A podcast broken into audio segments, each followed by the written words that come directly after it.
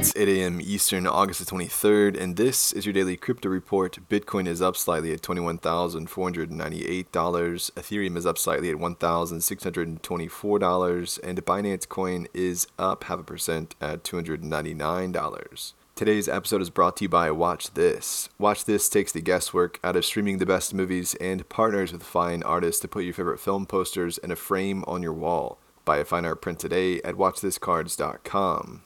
LooksRare fork SudoRare has rugged, pulling 800k from the community. The rug pull took place despite several Twitter users warning against investing in the SudoRare project in the past week, flagging everything from tokenomics to the presence of fake online followers to high yields offered to retail users. The rug pull took place six hours after launch. Well, the Estonia-based metaverse avatar creator Ready Player Me has raised 56 million in a Series B round led by A16Z with funding from the co-founders of Twitch and Roblox. With the funds, the team will scale up from its current 51 members.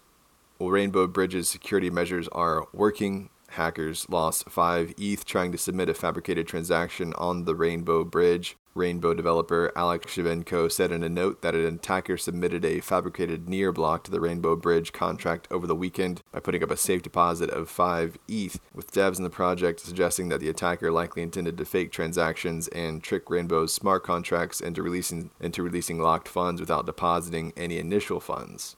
Well, Nathaniel Chastain, a former OpenSea employee accused of insider trading, has filed a motion to dismiss the indictment. Chastain was indicted by a grand jury on wire fraud and money laundering charges in June after an insider trading scandal. Chastain's lawyers argue in the motion that NFTs are neither securities nor commodities, and wire fraud cases require trading in securities or commodities. Notably, the lawyers are not saying that he didn't insider trade, just that it doesn't apply to art and NFTs. The lawyers also claim that the government cannot prove whether the specific crypto transactions it cites qualify as financial transactions under money laundering rules. And finally, CryptoPunks have taken the top spot back from the Bored Apes. The Yuga owned property likely got a boost from the recently released rights that will allow owners to monetize their NFTs. It's also driven by the Bored Apes facing downward pressure from Bored Apes locked up in the Bend DAO protocol, a lending platform where people can collateralize their NFTs. Protocol is making adjustments given the recent downward pressures. Well, that's all for us today. Visit us at dailycryptoreport.io for sources and links, and listen to us everywhere else you podcast under Daily Crypto Report.